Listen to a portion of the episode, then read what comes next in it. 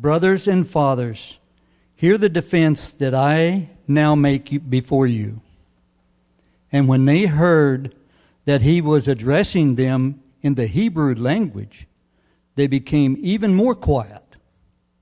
And he said, I am a Jew, born in Tarsus in Cilicia, but brought up to this city, educated at the feet of Gamaliel, according to the strict manner of the law of our fathers, being zealous for God as all of you are this day. I persecuted this way to the death, binding and delivering to the prison both men and women. As the high priest and the whole council of elders can bear me witness, from them I received letters to the brothers, and I journeyed toward Damascus to take those also who were there and bring them in bonds to Jerusalem to be punished. As I was on my way and drew near to Damascus, about noon, a great light from heaven suddenly shone around me, and I fell to the ground and heard a voice saying, Saul, Saul, why are you persecuting me? And I answered, Who are you, Lord?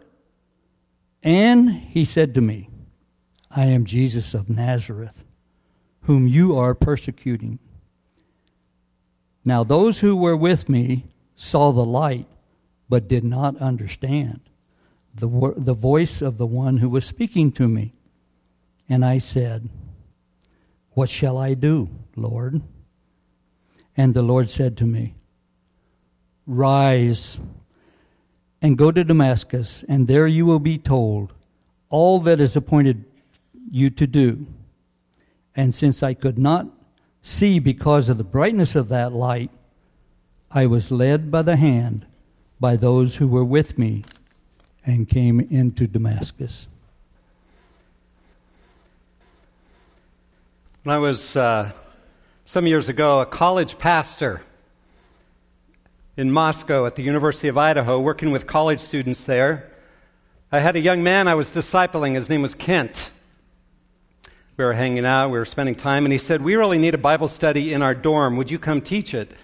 And I said, You know, why don't you teach it? And I'll meet with you every week and we'll, see what God does.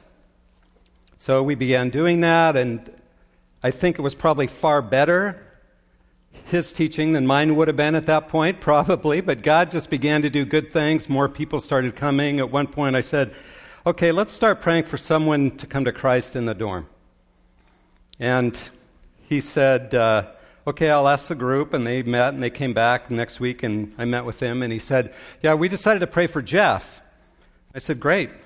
Let's pray for him. Let's pray for him to come to Christ. And then Kent began to tell me who Jeff was.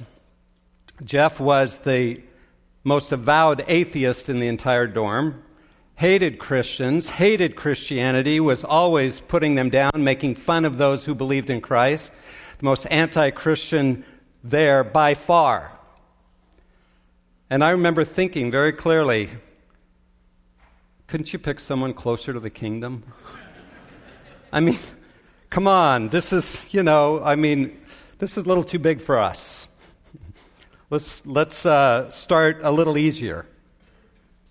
Six weeks later, Jeff started coming to the Bible study. On the ninth week, he accepted Christ. And I remember being confronted by my own bias, my own sense that some people are more receptive or closer to grace than others. I was making distinctions of who was more fit for God's kingdom and God's grace. But even though I was confronted with that at that point, I've still seen throughout the years how I still tend to do that. I tend to judge people by outward appearance or by certain things that, even though I know theologically the gospel's for everybody, we all know that. There's no partiality with God. And yet I found there was partiality with me. and there still is at times. Tish Warren in Christianity Today writes this There is a growing cultural assumption that the world is neatly divided between good guys and bad guys, white hats and black hats. This unimaginative calcification forces many of our cultural and theological conversations into a stalemate. Every event produces thousands of takes that are boringly predictable. The lines are thrown clearly and brightly, and there's nothing left to do but shout at each other. That's our culture, but too often it's our church. And the danger of making such distinctions, I think, and, and in our hearts deeming some as more worthy of the gospel than others, more likely to be saved than others, is that we misrepresent God to others. Because God's not partial. and it also keeps us from loving everyone fully and freely. We end up betraying the gospel when we make those kind of distinctions. In our passage today, as Paul gives a defense of his faith before his Jews that are angry and want to kill him, we will see how the early church and the nation of Israel were making these kinds of dividing judgments. And it challenges us to look into our own hearts to see where we might be doing the same thing, to see if there's any hurtful, dividing attitudes that are keeping us from loving others with God's all inclusive grace. Pray with me. Lord, this passage, as we look at Paul's testimony here, is full of incredible truths of your grace. May we learn to be people who are willing to extend that grace to everyone. Everyone. Jesus' name. Amen.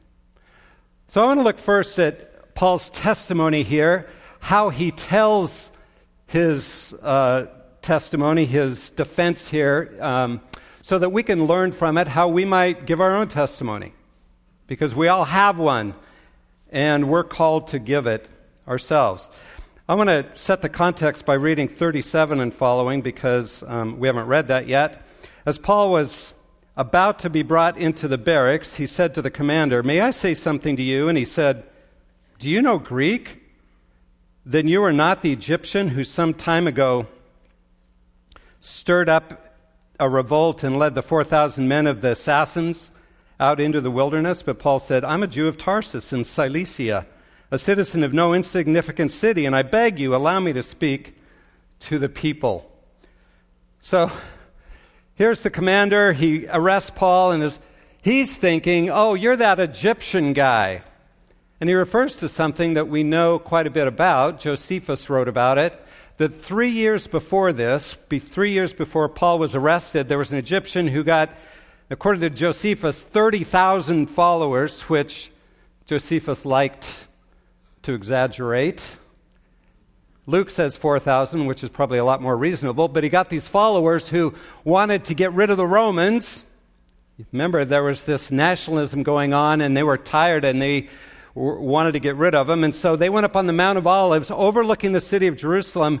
And the Egyptians said, Okay, on my command, the walls of Jerusalem are going to fall down, and then we'll march in and we'll kill all the Romans. So they were set.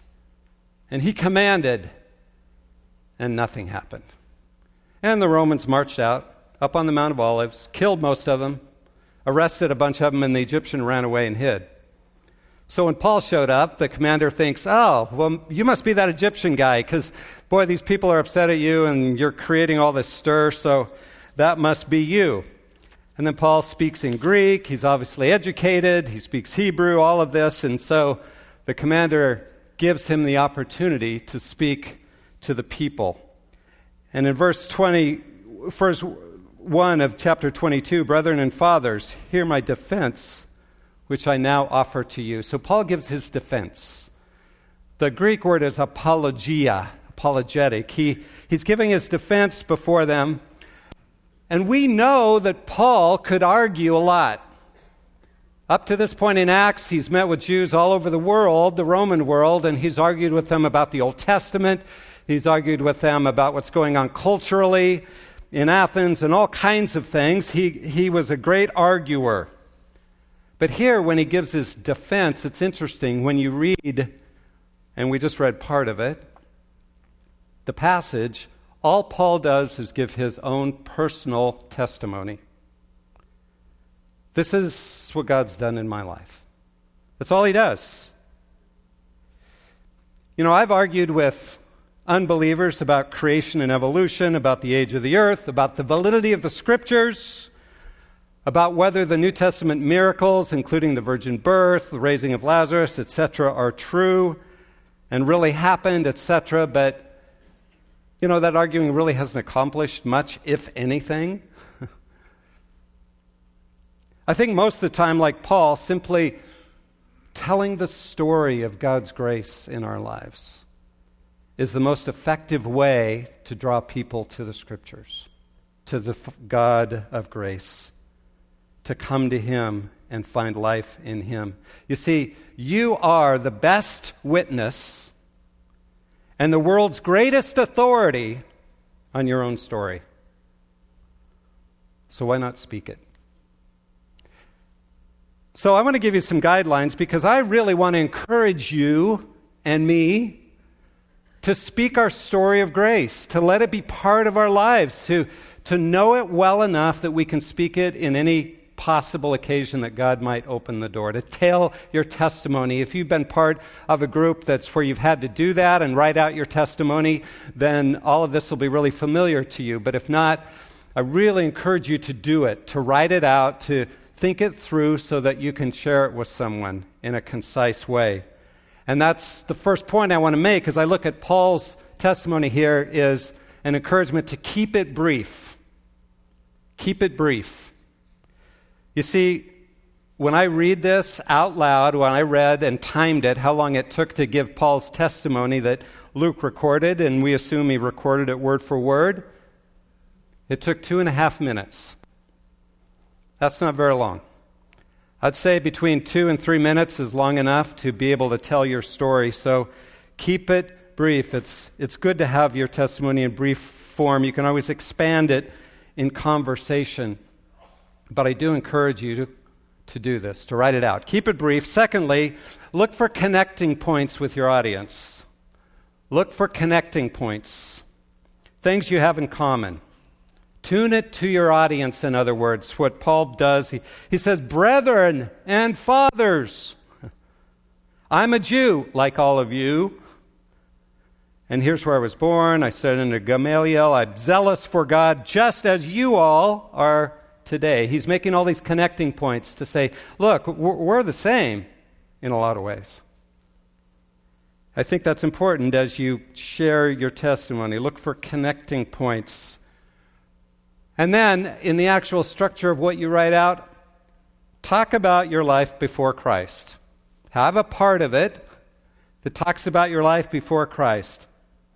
Now, there's probably a number of you in this room that came to Christ at age four or five, even committed your life to Christ. If that's true, well, then maybe that won't be a very long section. You can talk a little about your family, um, how a, a little bit about your life beforehand, but do what you can to see what led you to trust Christ.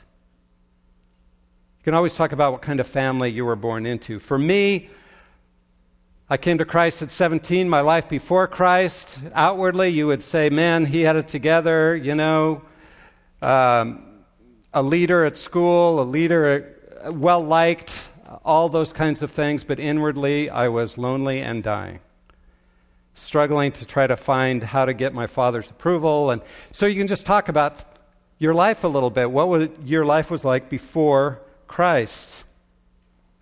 And then in verses 6 through 11, we see how Paul expands on how he came to Christ, how Jesus met him on the road to Damascus, and there was a bright light, and he was blinded. God turned his life around by meeting him on the road to Damascus. Now, Maybe you haven't had a blinding light, Probably not. Some kind of miraculous confrontation, but somehow you are confronted with the living Christ. The truth of who he is. His death for you on the cross. And however that happened, that's something you can write out, you can talk about, and talk about what his death began to m- mean for you as you gave your life to Jesus. For me, again, at age 17, a high school friend shared the gospel with me, and as I thought about it, I thought, yeah, that's what I want. And one day in my own room, I knelt down on my knees and asked Jesus into my heart to be my Lord and Savior. I didn't know that much what I was doing, but, but I just knew that's what I was supposed to do. And so you talk about that, how you came to Christ. And then, third part of his talk, we see that Paul talks about his life since he came to Jesus. Let me read that part. We haven't read it yet, 12 and following. A certain Ananias, a man who was devout by the standard of the law and well spoken by all the Jews who lived there, came to me and standing near me said near said to me, "Brother Saul, receive your sight." And at that very time I looked up at him, and he said, "The God of our fathers has appointed you to know his will and to see the righteous one and to hear an utterance from his mouth." For you will be a witness of him to all men of what you have seen and heard. Now, why do you delay? Get up and be baptized and wash away your sins, calling on his name. Then he goes on to talk about going to Jerusalem. Jesus tells him to not stay there. And he just talks about his life. And, and when the blood of your witness, verse 20, Stephen, was being shed, I also was standing by approving and watching out for the coats of those who were slaying him. And he said to me, Go, for I will send you far away to the Gentiles. So, Paul just simply talks about how God changed his direction, his whole direction of life, from persecuting the church to now my life has a whole new purpose in life, which was to share the good news about Jesus, and especially to the Gentiles. And then the end of this section, verse 22 and following, it says they listened to him up to the statement. Then they raised their voices and said, Away with such a fellow from the earth, for he should not be allowed to live. the Jews re- react. They hear the word Gentile and they think, oh, We hate Gentiles, therefore, get rid of this guy. We should kill him. And they respond with resistance, hostility. But then the commander takes Paul, and I'll let you read it yourself, but that whole section, he essentially is curious about what's going on, and, and Paul doesn't seem to have done anything really wrong, and so he's curious. And so so, part of telling your testimony is leave the results to Him. Because you don't know, some people may be hostile, some people may be curious, some people may respond, but, but I guess my encouragement is this is a simple guideline for sharing your testimony. Write it out, be ready. God wants to use you to bring grace to the world around you, and your best tool for that is your own message of how God has worked in your life. But now, as we go on and think about the bigger picture of this passage, a question came up for me as I was looking at this. And I thought, wow, Luke includes this story almost word for word with some slight variations of Paul coming to Christ, the whole road to Damascus, and how his life has changed, and the dramatic way that God turns his life around and gives him a new purpose in life. He includes that story three times in the book of Acts, almost word for word. Chapter 9, where it actually happened. Here, chapter 22, where he's speaking to the Jews. And then later in chapter 26, Paul tells it again with very slight variation. So I'm thinking, wow, that becomes the central story of the book of Acts. Repeated three times. This story that's in our passage today. So as I began to wrestle with that, I began to think, why is that? Why is this story repeated? Why is it so important to Luke? Why does he want us to really know it and understand it? I mean, certainly it's an amazing story, right? Here's a Pharisee who's killing Christians and then throwing them in jail, etc., and then his life's turned around and suddenly he's the international spokesman for the gospel. That's fabulous. That's a great story. But I think there's more to it than that. I began to think about, from our study in Acts, what's the overriding struggle of the New Testament church? What is it that they just are having a hard time getting? We talked about it last week, and that is that the early church was really having a hard time understanding that the gospel was for everybody. That the gospel was for the Gentiles too. Remember how Peter had to have this uh, sheet let down with all different animals on it three different times and then go to Cornelius and share the gospel with this Gentile Roman. And over and over again, since then, we've seen how God keeps bringing to the church this Gentile issue, this sense that, look, the gospel for everybody, not just for the Jews. That's the overriding question. Is the gospel really for everybody, or is it, or do Gentiles, if it's for them at all, don't they have to become Jews before they become saved? What you, to be right with God? And what this story does and the reason I think Luke repeats it over and over is that the gospel, it, it, shows clearly that the gospel is for everybody. That if the gospel is for Paul and that Paul is called to the Gentiles, the gospel must really, really be for everybody. And this was God's doing, right? I mean, you can't argue that God is the one who changed Paul's life. This is God's plan. God commissioned Paul to reach the Gentiles with the gospel of grace. So, the message that Luke wants the early church to hear over and over again is that God's grace for everyone. The message God wants us to hear over and over again is God's grace is for everyone. And again, Israel struggled with this from the beginning. Remember, earliest times, the Old Testament, God was reaching out to Gentiles too. Remember the book of Jonah. God sent Jonah to go preach to the Assyrians in Nineveh. And he didn't want to go, right? I mean, I hate those guys. They're our enemies. I don't want to bring the gospel. And of course, God used uh, great fish and all kinds of stuff to get Jonah there and to share the gospel. And he's got a bad attitude, and yet they repent. Interesting. By the way, today, the Assyrians still exist. There's a group of people that are Assyrian, and they are overwhelmingly Christian. Isn't that interesting? Peter, with the sheets being lowered, you know, he, he learned, wow, the gospel's for Cornelius. It's, it's for Gentiles too. But later on, we find in Galatians chapter 2 where Paul has to confront him because he wasn't willing to eat with Gentiles because he was afraid of what others were thinking. Let me just read that to you Galatians 2, verse 11 and following. When Cephas came to Antioch, I opposed him to his face because he stood condemned. For prior to the coming of certain men from James, he used to eat with the Gentiles, but when they came, he began to withdraw and hold himself aloof fearing the party of the circumcision. The rest of the Jews joined him in hypocrisy, with the result that even Barnabas was carried away by their hypocrisy.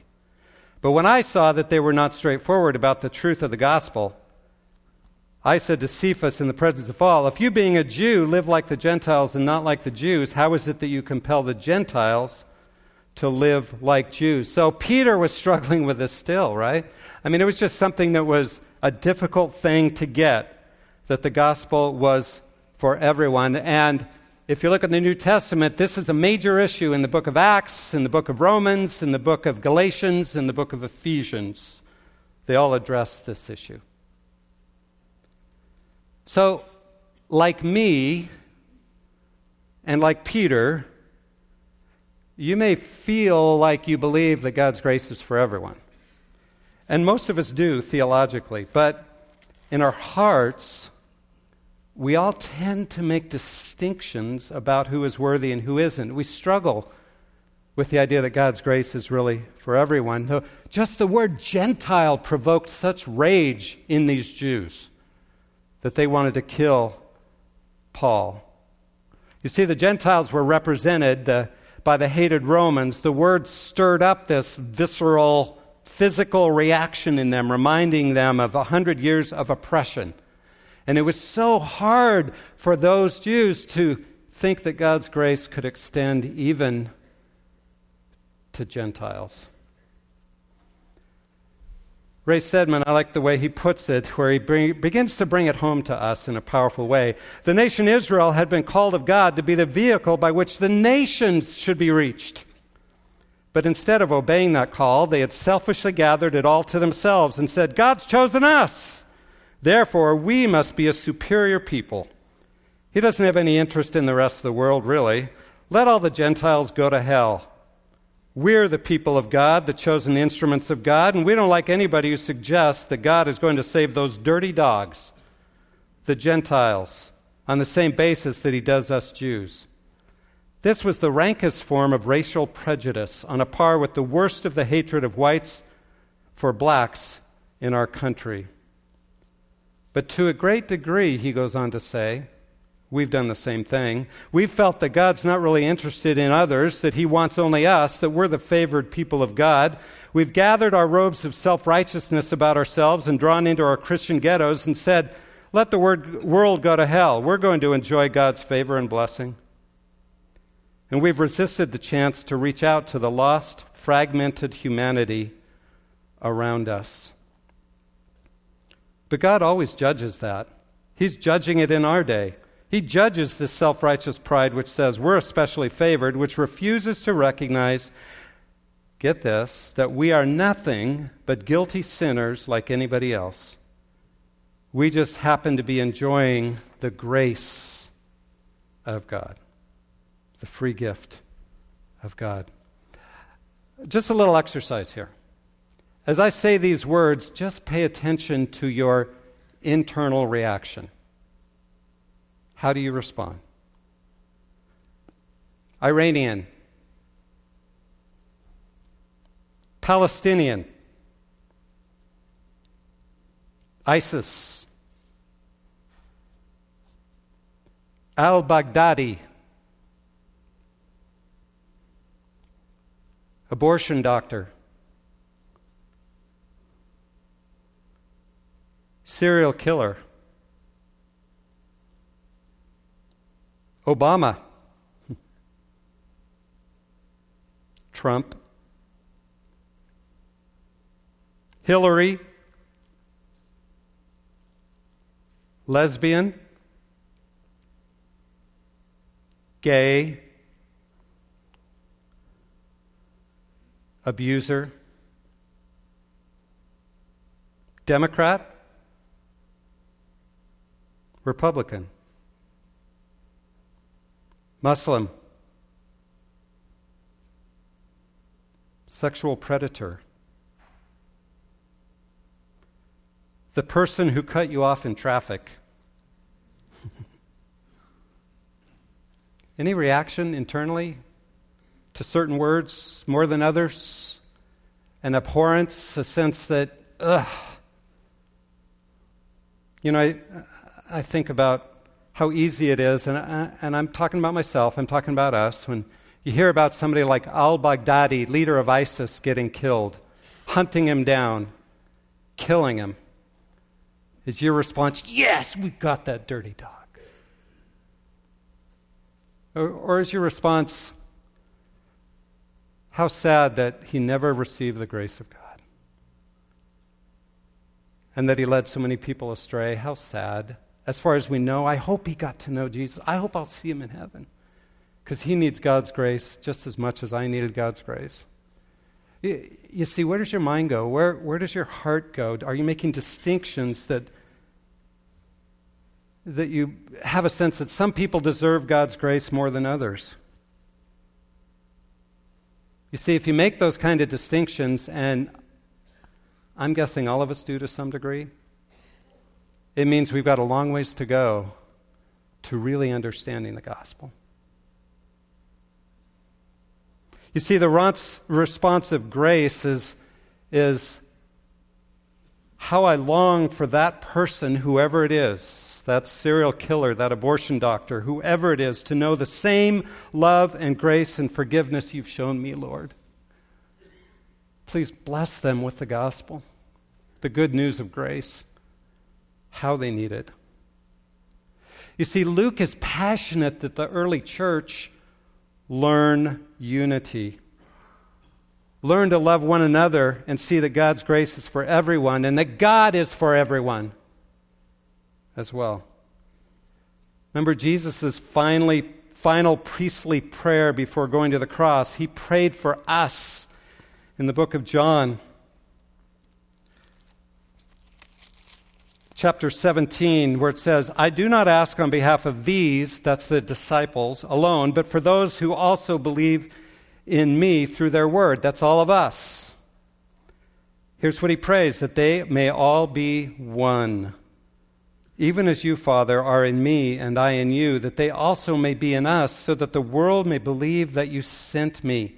I in them and you in me, and that they may be perfected in unity so that the world may know that you sent me and loved them even as you have loved me.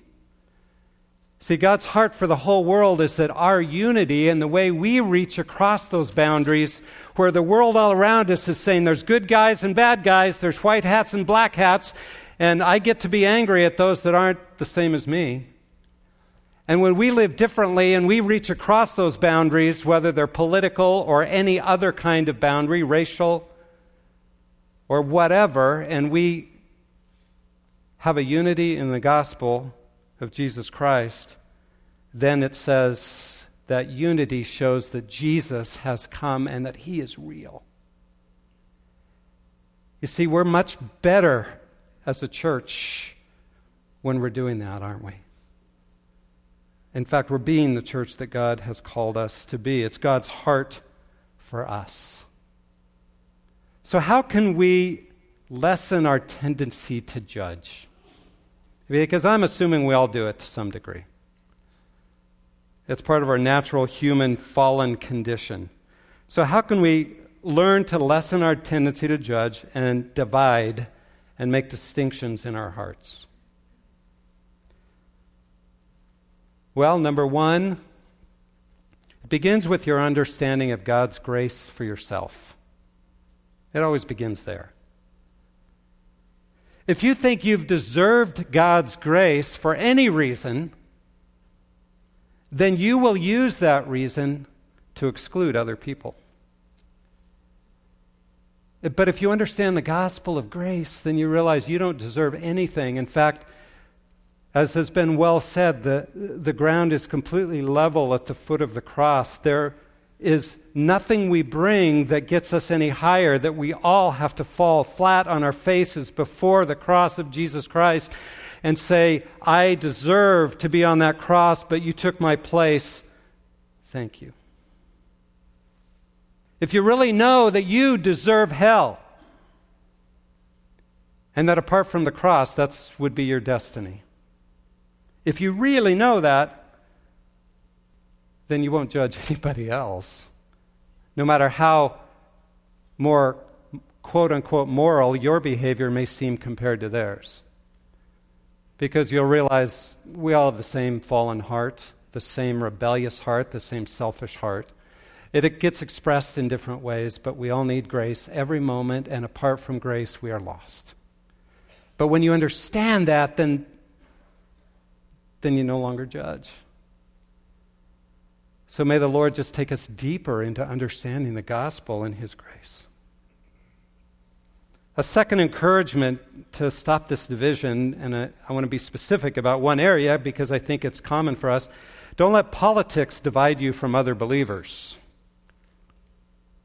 You see, there were many opponents to Jesus, political opponents to Jesus Herodians, Pharisees, Sadducees, etc., that were very political. They were religious, a lot of them, but they were also political. And they were trying to use certain things to d- divide Jesus from other people by getting him to call out a political position, to take a political stand so they could undermine his whole ministry. And he just simply refused to play that game. And I encourage us not to play that game. It's okay to disagree with someone else, but don't let that divide you. Third, begin to internally be aware of your bad guys, good guys, good guys, bad guys attitudes. When you see yourself judging someone else, just be aware of it and repent of it. Wow. Sorry, Lord. I don't want to do that. Let me to pray for that person that I was just dismissing somehow by how they dressed, by their skin color, by their political persuasion, by whatever, whatever. Just be aware of it so you can begin to repent of that. And, you know, the more I'm aware of it, the more I see how uh, it's still there for me. I, and I hate that, but it's there. But we have to repent of it so that we can begin to reach out to those that are different. And, and that's my fourth encouragement. Go out of your way. Go out of your way to get to know some people in that category you tend to judge. Find a way to build a relationship with them, to get to know them.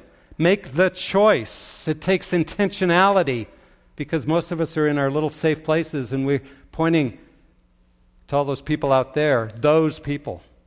But when you step out your little place and begin to get to know them and hear their story, be curious about their lives, personal knowledge is the best way to change your perceptions. If you, if you just struggle with Muslims, show up at the Peace Feast the week before Thanksgiving and, and sit down by some Muslims and just Ask about their lives and their story. Ask about their faith. Just get to know them as people. Let, let some of these barriers begin to break down in your own heart. But maybe your issue is something else. Maybe it's gays and lesbians. I bet you know somebody in your family or somebody. Or you can find somebody, sit down and hear their story. Where's their pain? they have it. Build a friendship, have a meal together, be hospitable, be curious about their lives and how they think. You know, when Jesus reached out to Zacchaeus,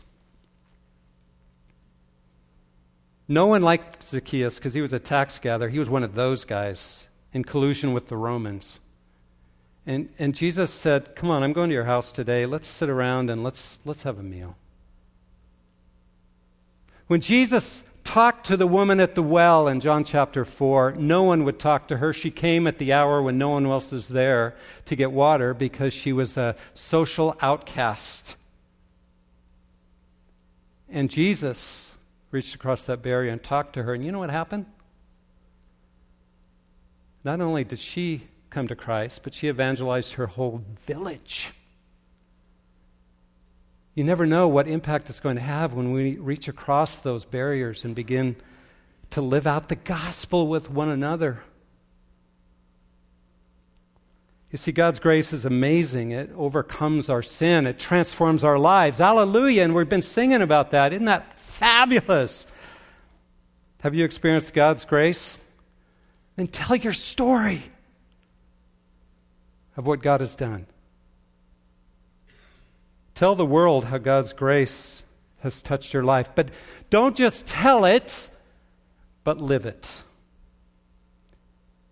God's grace reached across huge barriers of sin to grab your hand and pull you out of that. God's grace reached you. Now begin to live that grace out by reaching out. Let's do this. I, am talking to myself here. And begin to reach out and share that grace with people that we wouldn't normally think worthy. God's extended his hand of grace to us. Now we get to extend it to others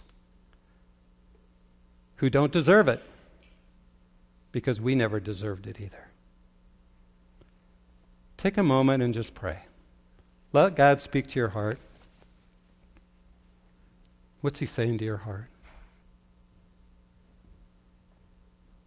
Who comes to mind that you need to extend grace to? Lord, we give you great thanks for your grace towards us.